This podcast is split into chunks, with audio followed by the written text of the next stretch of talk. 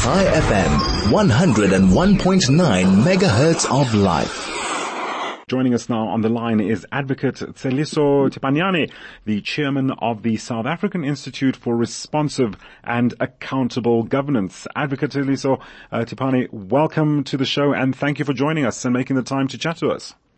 Good afternoon to you and to listeners. Well, advocates, uh, we are celebrating today and looking at uh, South Africa Human Rights Day and its significance and uh, its bearing and uh, its its interpretation, how people relate to it, uh, how we uh, look upon it, and uh, how how we feel about uh, such a day being commemorated. just reflecting back on why this day in particular was chosen, it's in commemoration, recognition of the Sharpeville massacre that happened back in 1960 on this day, and 69 people paid dearly with their lives for that situation. So my first question to you what is the significance of our Human Rights Day uh, from your perspective, and does it still carry the same importance for the ordinary South African citizen? No, thank you. Um, I think this day is uh, still of significant importance for us as South Africans, in the sense that you know our history has really been that of a struggle, struggle against colonization, uh, apartheid, slavery, uh, in order you know to fulfill our humanity, and also mm-hmm. since 1994 there's been a continuous struggle to address the legacy of apartheid as well as the challenges uh, which we are seeing today. So, you know, as long as our people live in poverty, unemployment, high levels of uh, violence, uh, you know, faltering economy, right. uh, poor health, poor health services and other services.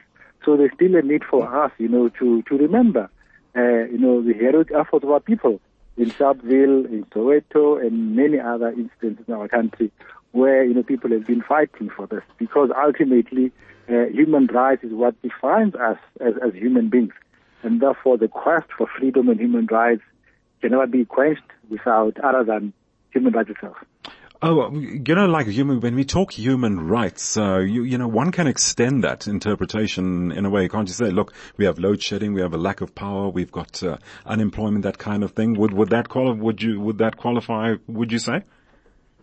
No, definitely. Uh, electricity and the lack thereof uh, undermines the fulfillment of many, many uh, fundamental human rights, you know, rights to education, employment, uh, health, and so forth. Indeed. Uh, so it is actually one of the, you know, the biggest tragedies really in our democracy. The same thing with corruption. You know, corruption Precisely. undermines our mm-hmm. democracy and threatens the, the enjoyment of human rights. Right. So those two issues still, uh, you know, uh, have to be considered by all of us when we look at, at Sharpeville Day. What were people in Sharpeville Day fighting for? Right. Fighting for human rights. What were children in Soweto 76 fighting for? Human rights. So, so I was saying the struggle for human rights characterizes South Africa certainly something that should be on a continuous basis. Uh, I would say exactly what you just outlined, Advocate. Speaking of which, um, the Human Rights Commission, I believe, uh, I was looking at an article earlier on, is planning now countrywide events. Uh, what what exactly will this? Do you think this will involve? Well, uh, I, I love the commission, you know, last May. Right. However, you know, the Human Rights Commission has been involved in, in raising awareness, you know, around uh, the need for us you know, to, you know, continue to fight for human rights. I mean, and I want to say, you know, the ordinary people of South Africa are the defenders and champions right. of human rights. Not, not government. Yeah, We elect government mm-hmm. to help us to fight better. So it is very important as South Africans that, you know, we actually be at the forefront in the fight for the South Africa we want. You know, South Africa where there will be peace, freedom, uh, there will be minimum poverty and so forth.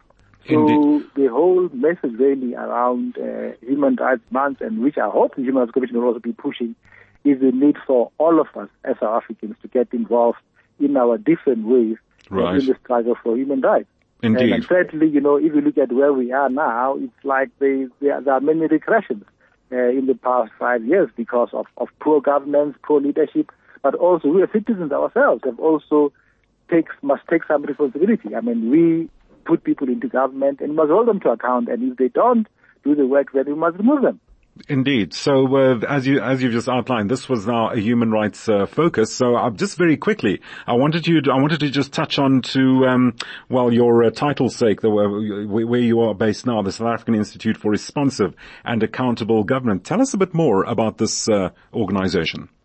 Yes, I mean, if you look at the the constitution, the, the founding values of the constitution, we talk about a responsive and open and accountable government. Mm-hmm. And, and we are quite clear that, you know, uh, you know, that government plays a crucial role in advancing uh, human rights and freedoms in our country. And therefore there's a need uh, for governance, both in public and private, to be responsive and accountable in order to give effect to the aspirations of our people. Hence, we formed this organization to try and see how we can help to ensure that governance uh, across the country is actually responsible and is there to advance the interests of the people. But secondly, we've been focusing a lot on the protection and support of whistleblowers because we feel sure. that, you know, whistleblowers play a very important role in exposing corruption and wrongdoing in both public and private sectors. And they need to be supported. Unfortunately, we are seeing lots of victimizations of whistleblowers in our country today, which then undermines the quest for human rights and the quest for justice and freedom. Indeed, advocates. We're going to have to leave it there. Advocates, thank you for taking the time to join us uh, this afternoon and to just give us a background as to your uh, take on human rights and of course uh, as you've just uh, outlined uh, a, a, bit of background as to the South African Institute for Responsive and Accountable Governance wishing you all the best in those endeavors you just mentioned advocate Tseliso Thipanyane chairman of the South African Institute for Responsive and Accountable Governance